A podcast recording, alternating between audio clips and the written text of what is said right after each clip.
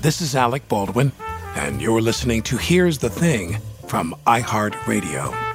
My guest today is Kristen Bell, a true force of nature. Kristen is a classically trained actor who landed a role on Broadway in a revival of The Crucible with Liam Neeson and Laura Linney before she even graduated college. On a whim, she and a friend moved to L A soon after, and she's been starring in T V and movies ever since. From her breakout role as the teenage private detective Veronica Mars to Princess Anna in the Frozen movies to the more recent Eleanor Shellstrop on N B C's The Good Place, Kristen has made her name by being plucky, relatable, and when the role calls for it, very funny. I caught up with Kristen Bell in Los Angeles, where she lives with her husband, the actor and podcaster Dax Shepard, and their two young daughters. Currently, I'm in a motorhome parked on our front lawn at all times because I married a hillbilly. Actually, we just got it uh, a couple days ago. Over um, over quarantine, his main objective was to buy a motorhome because we do go camping and go to the Glamis sand dunes a couple times a year. So we we rent motorhomes. But we found a good deal on one in Texas. He went down to get it. He drove it back. And it is now, I'm not going to, I'm not joking with you right now, Alec. Look at where it's sitting. So this is the motorhome, right? Yeah. And that's my house. That's my house. So that's my front window. Wow. The, the definition of hillbilly is you have a house. You're both working. You're both doing well. You buy a house worth millions of dollars in L A. And your husband's like, I want to have a motorhome on the front lawn, baby. Um, I'm lucky this man has all his teeth. Honestly, I'm lucky he has all his teeth. That's the truth. But I will give him credit. She's gorgeous. Her name is Big Brown. She's absolutely shit brown color, and it's sitting right outside my front window, and I, I don't hate it. I love it. We we come out here and play in it, and we're going to plan on camping in it a ton, and uh, I'm not I'm not mad at it. How's the quarantine been going for you with your family? Shockingly okay. I mean, you know, mainly because of our privilege, we don't live in a one-room apartment. We, like, have a backyard we can go outside in, and uh, my my kids can, you know, run around the house again because we've got a house with a couple bedrooms, so I'm incredibly grateful for that. My, my husband and I started out quarantine like in the midst of a big fight. Like, you know, those sort of, not fight, but yes, fight. Those like uh, every three years, that sort of marriage house cleaning that has to happen where like yeah. the resentments have been built and it's coming to a head and you're both going to go back to the therapist. And we were like right there. And then the doors closed on the whole world. And we Perfect. were like, oh, Great. shit. Yeah. yeah. You're hiking through a cave and the walls collapse and you're stuck inside the cave together. Yeah, it was intense to say the least, but it did force us to uh, talk vulnerably in order to get over some of the resentments and the sort of housekeeping that needed to happen uh, about how we were not meeting each other's love languages, et cetera, et cetera. And we did it uh, pretty well. How does he not meet your love language? Well, or I don't meet his. That's the question. So everybody has different ways that they uh, feel that they are loved, right? For me, it's pre-production. If if I come home from work and you have ordered me food, there's a burrito in the fridge for me, I'm like, damn, this guy loves me. He was thinking she might be home from work and she might want a burrito. Like, he thought about me. For him, it's meeting him at the door. He could give a shit what's in the fridge. He doesn't care if I've ordered him dinner. So if I'm sitting up in my bedroom or I'm playing with the girls or I'm on my computer or watching T V and I don't sort of like meet him with a hug, he's like, I could care less what's in the fridge. I want to see you. I want his is very much physical affection, as in like eye contact, hand on the shoulder. When we're on the couch, he say wants I to love be you. snuggling.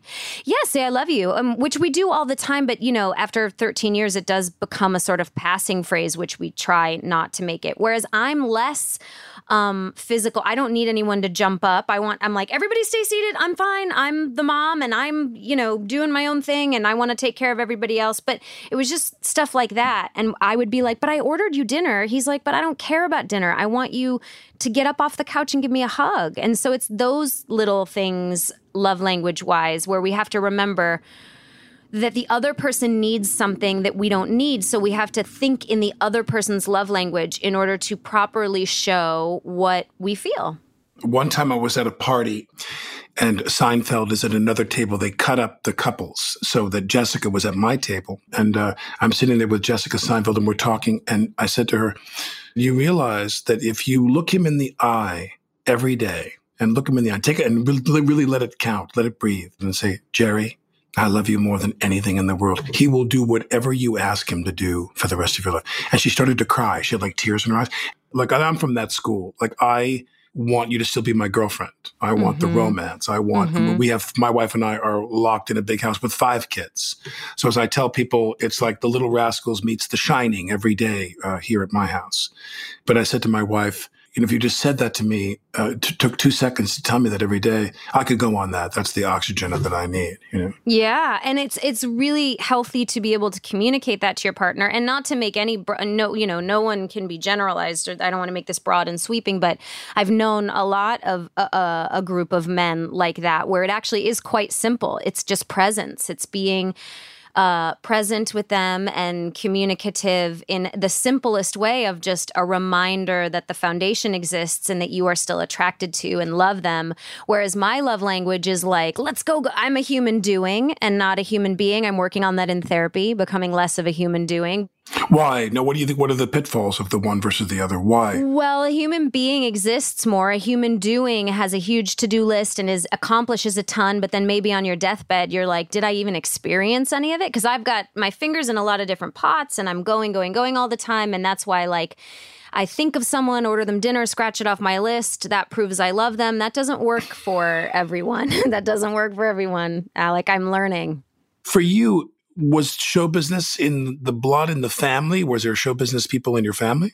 No. Well, my father is a news director, still is. Um, so the he was the only person that was ever, I mean, he was on the radio for a while. He's got a voice like yours. It's just smooth and wonderful. And I was the only one that ever um, showed any signs of wanting to perform. And it wasn't really even wanting an audience so much as I sang a lot when I was little. I have a very musical brain and a very, I'm very auditorily sensitive. Like, I can't really have a conversation when music is on. I feel almost like I'm hearing voices inside my head because such a big portion of my brain focuses on the music, which is annoying and also great. But so I sang a lot when I was little. And then my mom got me into voice lessons and I studied like operettas for a year or two. And then in my ninth grade year, my teacher gave me after school homework of Greenfinch and Linnet Bird from Sweeney Todd. And I had never sang in English before. I was only singing in Italian.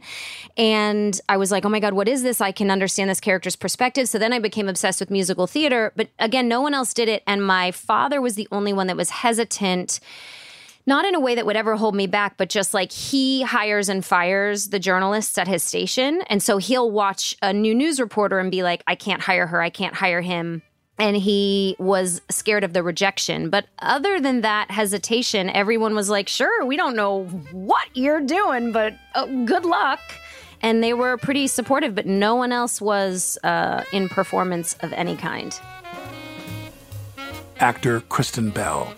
That early introduction to Sondheim took her from the suburbs of Detroit to New York City. Another actress with a flair for comedy is Ellie Kemper. We talked about her getting cast as the Unbreakable Kimmy Schmidt. They basically said, we're developing a new show. We don't know what it is. But, oh, but good to have met you. We met in May, and then I met them again in July, and they pitched the actual idea to me. What'd you think? Oh, I thought they were joking. Because the, the premise of the show... oh, I'm buried in a hole. I know. And I was like, they were pranking me. You can hear the rest of my conversation with Ellie Kemper at here's the thing dot org. After the break, we talk about what advice Kristen offers to aspiring actors today.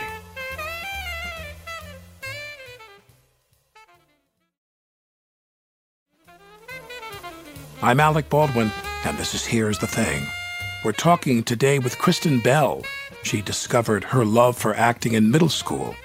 I started doing a lot of like local theater in Detroit, and then w- it was less of a like putting a stake in the ground saying, this is what I'm going to do. And what happened was I was sixteen and went into Mister Franklin's office in my high school when he's the, like the guy who helps you pick colleges in the high school. And he was like, well, you want to pick, you know, a, a college that a career that's something you love. So what do you love? And I was like, well, I love doing musical theater. He goes, well, you can study theater. And I was like, great, so much. Thanks. bye. Like I never, it was, it just occurred to me, it never occurred to me to change what I loved. And I was like, well, I guess I'll just keep doing what I'm doing. And where'd you go? N Y U. I applied early admission to N Y U. And I told my parents I sent in my Northwestern application and I didn't because I wanted to, I put all my focus on early admission in N Y U. Thankfully, I got in. Uh, then I moved to New York and I was in the Tisch School of the Arts for two and a half years. And then I left my the and middle of my third year because I booked Tom Sawyer and then The Crucible with Liam Neeson and Laura Linney and then Reefer Madness and then a couple shows in New York and then moved to D C to do the Kennedy Center uh, Sondheim rep. And then I moved to L A on a whim. So it was all theater. You didn't finish N Y U? No, I did not. I do not have a degree in anything. I went there. Yeah, I went to G W in Washington for a pre-law program, but finished in theater at N Y U. I left there in nineteen eighty, but went back in nineteen ninety-four to graduate, fourteen years later. Did you have to take a class? Because so much of their grades are on uh, attendance. No, they waived all my acting classes for my practical experience acting the last fourteen years. And I had to write a paper, and I wrote a sixty-five page paper on the applicability of method acting to the career of someone who was still active in film and theater. And there was only one person who met the criteria. And I interviewed Pacino for nine hours at his house up in Westchester. Oh, my God. I wonder for you, I mean, you're obviously from a very different generation than I am, and you're much younger than I am. What's your advice to young actors? Because I sometimes struggle with that, whether they should study acting in college. It's expensive. Mm-hmm. Like I'll say to them, if I had it to do over again, get a degree in a subject where you can just read a lot of great books, philosophy, literature, history, because this is the great time for you to read. Because as I've gotten older, the thing I miss most is time to read. Yeah. And then I'll say to them, go take acting classes somewhere. How do you feel about that? I think that's actually now in my infinite wisdom after turning forty. I think that that's probably the right thing to say, because previously my only critique of N Y U was that I didn't feel that they gave um, enough practical actors experience. Like we once in a while had like a casting director come in, but it was really like there was this, you were so built up because you were studying all these fancy plays and performing them, but you didn't realize how small your world was. And I remember sneaking out of classes to go audition because I had gotten an agent right when I moved to New York. And I also, it was in my favor that I looked a lot younger than I was. So when I was eighteen, I was still playing thirteen. And I remember sneaking out, and once I was caught and they were like, you shouldn't be auditioning. And I'm like, well, what the hell are you training me for? Like if I'm not supposed to be auditioning, because the nerves you feel when you audition can be debilitating for the vast majority of us. Like even, I mean, I still have them sometimes, but definitely had them early on. And every actor I know that's working was like, oh yeah, I used to get super nervous, so nervous that I'd, you know, choke on my words, or that I would burp, or that I would have the shakes, or whatever. I think you need to learn how to handle that as much as you need to learn how to study these classic plays. I think that's an incredible, like just getting a hold of your being is incredibly important. And I didn't, I don't feel like there was enough stress put on that about how do you manage your cortisol levels when you really, really want something. So I think getting into scary situations, I was in this beautiful little like, um, bubble of studying Alexander technique. And when I explained that to my husband, and he was like, well, what is that? I'm like, well, it's sort of like body work, and you're, you know, you're in like loose clothes and you're touching each other. And he's like, you did this in fucking college? And so now t- he always jokes. He's like, let's just throw some sweatpants on. Let's work it out, Alexander style. But I think that's very safe. And I, I don't think acting is safe or should be safe. The first job I had, I got a job on a soap opera in New York. And I thought to myself, this is, I mean, privately, I'm sitting there on the set and I say the same thing every day. I come in here, I'm like, oh, Greta, I love you. Oh, God, Greta, if you only knew how much I love you, Greta, please understand. And I'd be on the subway trying to memorize my lines. It was all such a pain in the ass. And then it hit me. This is hard to do well, mm. the whole Uta Hagen respect for acting thing. Like the first thing you got to get to is that it's not easy, even if you have a shitty part. I tell people, just be one of the best things in the movie, even if yeah. your part is you walk in and go, dinner is served. And learning where you fit in too, because I also find there's so much bringing people up in a lot of like acting classes that I took of like, well, where are you coming from? Where are you coming from? And to be honest, the thing that I've learned mainly in film and television is when I read a script now, I'm not looking at it from my point of view. I'm looking at it from the director's point of view because I'm going, and, and here's the other thing is sometimes it doesn't give a hoot if I feel it. It matters if the audience feels it. So like I could say I want to do one hundred more till I feel it. And I hope that someone in the crew would go, no, no thanks. We need to go home to our families because we are also human beings employed in the same industry that you are. It doesn't matter. You have to you have to trust in the director that they're getting what they need to get. But you really have to be thinking about, is the audience feeling this? And whether you need to just trust the director, you need to watch the take, whatever it is. But it's about how you fit into a bigger story. And I don't necessarily know that that was ever taught to me until I started getting really good direction and saying, well, I feel like my character would do this. And then like, you know, I don't know, someone like I was on Deadwood in the in the very beginning of my career, and David Milch would be like, well, I don't, I, but but this is what I need to have happen. Milch. Oh my God, the best. All his like eight rescue dogs oh, following God. him around on the set. I don't know how I got this job on Deadwood. I only did a couple episodes, but it was a very cool role. It was like a young girl who came into town with her brother, and she starts working at the whorehouse, and then she tries to like take everyone for a ride, and she sleeps with Kim's character, and she stabs Powers Booth, and it was, and then I get beaten and shot in the center of town, right? So I only read the sweet scenes. And then when I got the role, I read the sort of other side of her where she goes crazy. And I said to him, like, I don't know if I can do this. And he goes, no, I know you can. And then I went home and I felt so insecure. I'm like, does he think I'm evil? Because these scenes are really evil. So I had a great time working with him, but I also found that he was one of the kindest people I've ever worked with. Every Friday on Deadwood. That was a difficult show to shoot. It was in Santa Clarita. There were a ton of horses, which means there's shit smell everywhere. There was atmo- the atmosphere that they pump in, which means everyone's breathing in dust. All of these things, tight corsets, blah, blah, blah. It wasn't physically comfortable, long hours. And every Friday at lunchtime, he would gather everybody into the one of those saloons, and I would watch him give away ten thousand dollars. He'd put in a fishbowl, all these little tickets, and he'd say, okay, for a seventeen hundred dollars prize, Joe Grip. And he'd say, thank you so much for working here. I love you guys. Okay, for a two hundred dollars prize. And he would just give away a ton of his money as he has created numerous shows. I love that idea. And you know what? Can I tell you something? So I said to myself when I saw him do it, I was like, I'm going to do that. If I ever make it, I'm going to do that. That I'm going to do that one day. This is going to be my example. And I've done it on my last couple shows, and it feels, you can't imagine a better feeling. And I I did it for, uh, I just finished a movie called Queenpins that was an indie that spent all of our budget on COVID safety. And I mean COVID safety like you have never seen, because I was so hesitant to work. We shot it. We had a huge COVID team. Everyone got P C Rs every day, not just rapids. You had to have a K N ninety-five. They had to bring in air scrubbers every hour to scrub the entire air in the room, no more than twelve people. And I knew it was stressful for people. And I was like, I'm going to milch it. I'm going to milch it. And it was so wonderful. But I, here's what I did, because I also, from, you know, just reading Freakonomics, you just have to incentivize people. So I said to our COVID consultants who were from U C L A, I was like, what if we just incentivize them? What if I get Grubhub to give us everybody two hundred fifty dollars gift certificates, so they're encouraged to eat at home. Yeah. And then the next week we get the In-N-Out truck, and then the, and then the other week, subsequent weeks, I put five or ten grand in a bucket, and I say, "This is the I did not get COVID this week bucket, and you're only in here if you didn't get COVID." And we pull a name, and I gotta say, nobody got COVID because everyone wanted to be in the bucket. Oh. Well, I'm sure some people were sitting there going, well, it's, it's the least she can do is put five grand into the fishbowl with all that Frozen money she Honest has. Honest to God. Oh, you'd think, right? I've been doing uh, some animated films. I did the movie Boss Baby, and we're just finishing the sequel now. People say to me, how do you feel doing that? I'm like, this is the greatest movie I've ever made. I love doing those movies because the audience is so receptive. It's kids, you know? Mm. And here you are to have been part of this, like, unbelievably titanic success. Was that fun for you? So fun.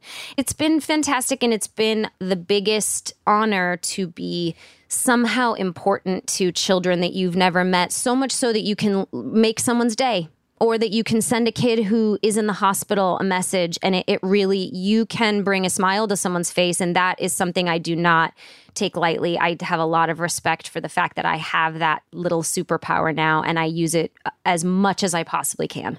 You know, your generation, you're so youthful looking, and you're just turned forty. And I want to ask you about that. What's that been like for you in terms of, because you still look so young. Mm-hmm. What's changed for you about the business and what you want? Now that you've been doing it for twenty-two years. So in the beginning of my career, up until the last, I would say five or six years, I was just hungry. And I was willing to stay on that hamster wheel of, I need to read everything.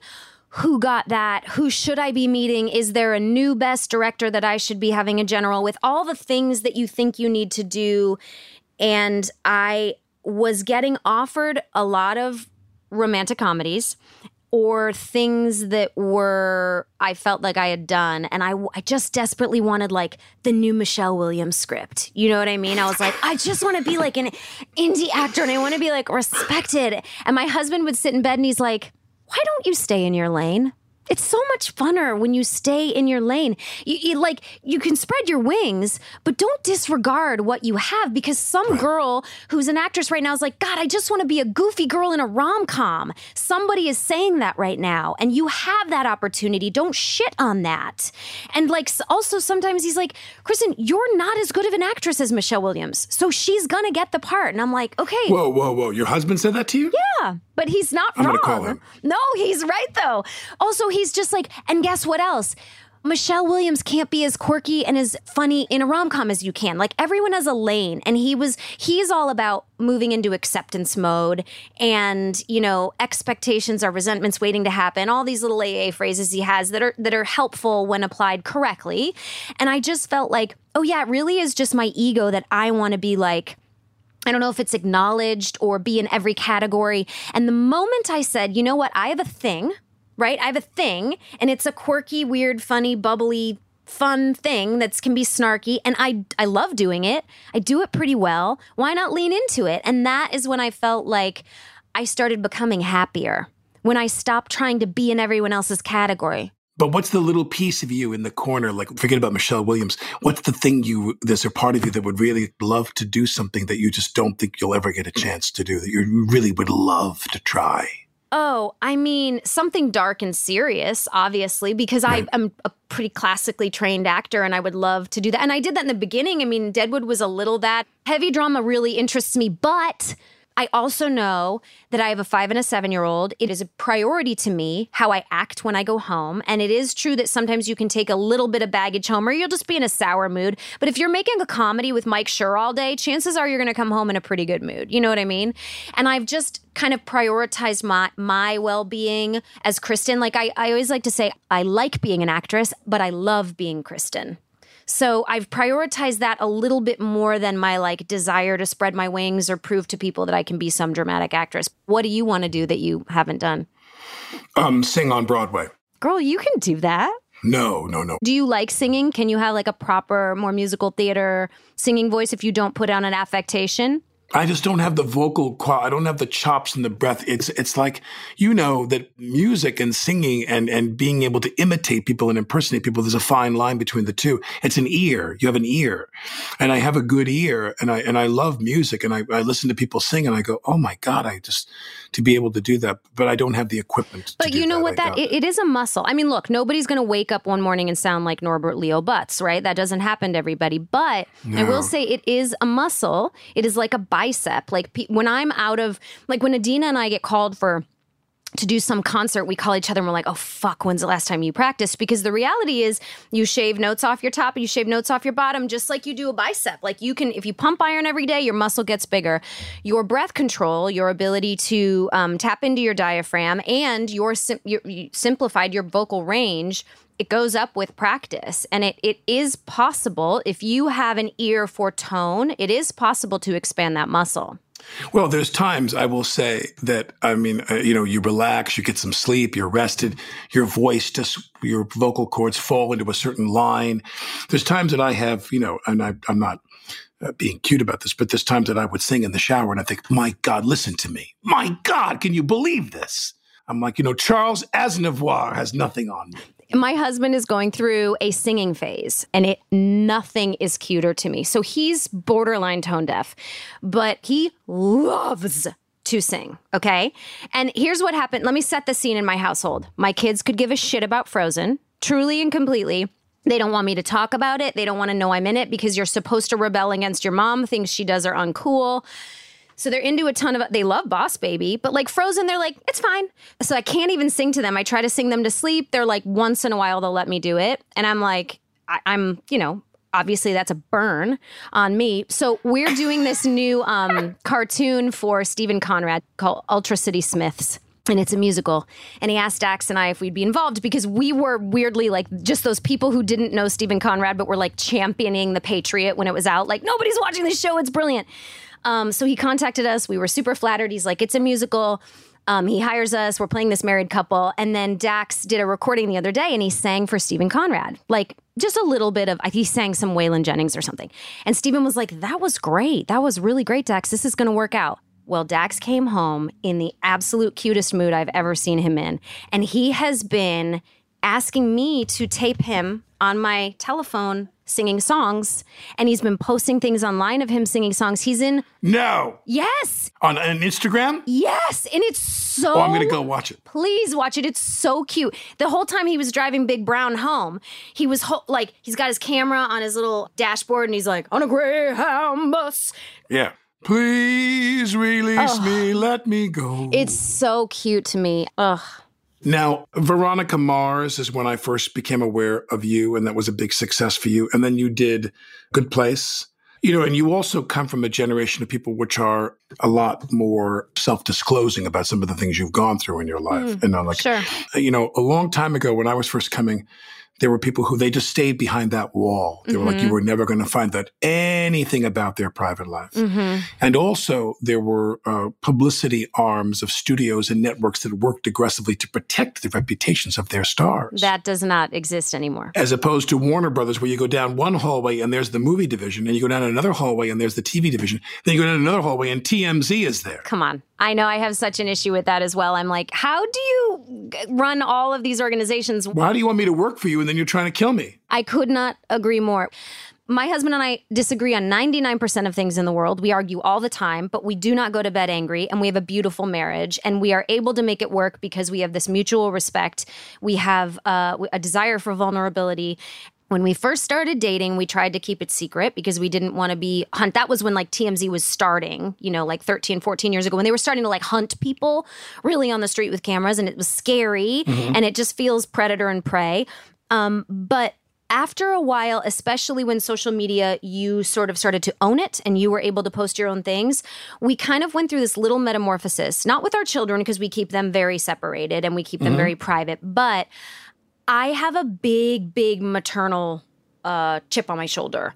And I feel like if I, I'm okay being vulnerable and talking about my flaws and my marriage, especially if it can be an example for someone else. So I'm ready to like, I guess I'm willing to take that hit. Like Dax and I talk about what we fight about publicly. I talk about my fears and anxiety about the fact that I suffer from anxiety and depression. And every time I'm honest and vulnerable, the reaction that I get, not from like the T M Z crowd, but the reaction I get from just uh, engagement with fans or on social media or whatever is always positive, and it keeps me going uh, and a, a reminder of like, oh yeah, we're really looking to connect. And I suppose that I've just put the connecting with people above any sort of like clandestine existence that I could give you, because uh, I wouldn't be good at that anyway. I'm too much of a talker. You know what I mean? It doesn't bother me so much to be such an open book. I kind of like it. But I also think that what is the silver lining of some kind of social media like Instagram? Well, it's kept the paparazzi away from my house because I'm posting all the pictures online myself. Yeah, exactly. I've preempted that. There's nothing you can get unless my wife is pregnant or unless you get me, yeah. uh, you know, slipping on the ice and falling on my ass or something, you know, something that you're after. But hopefully your wife will post that picture of you falling and they still won't have to get it, you know? Oh, my I mean? wife would make a movie out of that, believe me. She, kind of, she loves to let the air out of me, shall we say. But one thing about this age of this kind of self-disclosure is that it gives me a chance. I'm going to tell the story. Mm-hmm. I want to talk about how I didn't drink and I didn't take drugs all through high school, very little, because I couldn't afford it. I didn't have any money. And when I finally had money in my pocket from working in this business, I had to, if I had a hundred bucks in my pocket, I was like, well, let's go have that drug and alcohol problem we've been putting off for the mm-hmm. last five years, you know? But what do you say to people in terms of how they can seek help? Do you actively try to support people that way and say, you got to go and ask for help?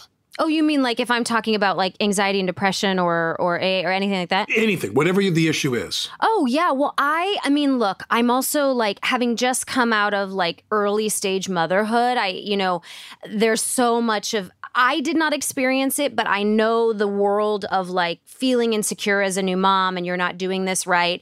So I try to be very clear in that there are many different ways to find a solution to a problem. Let's just start with the basic math, right? Some people People, we know people, we have people in common that have stopped drugs and alcohol that have not gone to A A.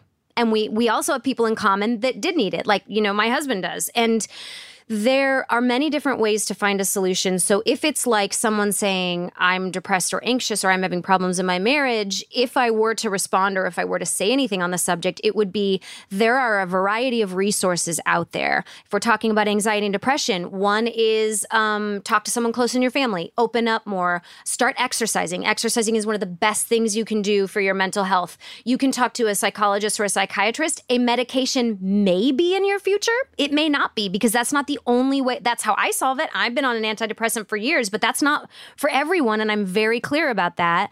Um, and then I'm also just a big, I'm a, I'm a therapy pusher. I love therapy. I am. I talk, think it's talk therapy. Yeah, I think therapy. It's great. I mean, also, I'm not opposed to any of the new kinds. I just don't know much about them. But I know when I, I know I have a therapist who the first time I sat down with him, his name is Harry. He's an excellent human being. I started talking and he sat down and goes, hold on one second. I'm just going to tell you, if you want me to take your one hundred dollars per session and listen to you vent, I am so here for you. If you'd like a solution, just let me know. And I was like, uh, who, what?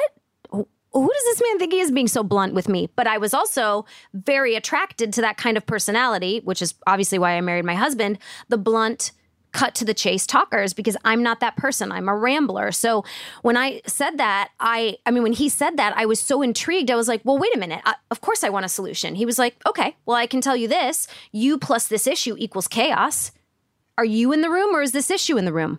And I was like, oh, okay. Um, I guess uh, this issue isn't in the room, this person or thing I was talking about. I am. And it just, I like the idea that are, there are solutions out there. I'm a, I'm a fixer and I get very excited about, okay, well, that's not working. Pivot, find a new way to do it, because there's always a better way to do it.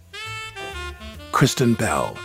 Last year, she launched Happy Dance, a C B D bath and body product line designed specifically to offer some self-care for other busy moms. And she recently published her first children's book, The World Needs More Purple People, in hopes of encouraging more conversations in these polarized times about what we have in common. More on that after the break. If you like Here's the Thing, don't keep it to yourself. Tell a friend. You can subscribe to Here's the Thing on the iHeartRadio app, Apple Podcasts, or wherever you get your podcasts. While you're there, leave us a review. Thanks for listening.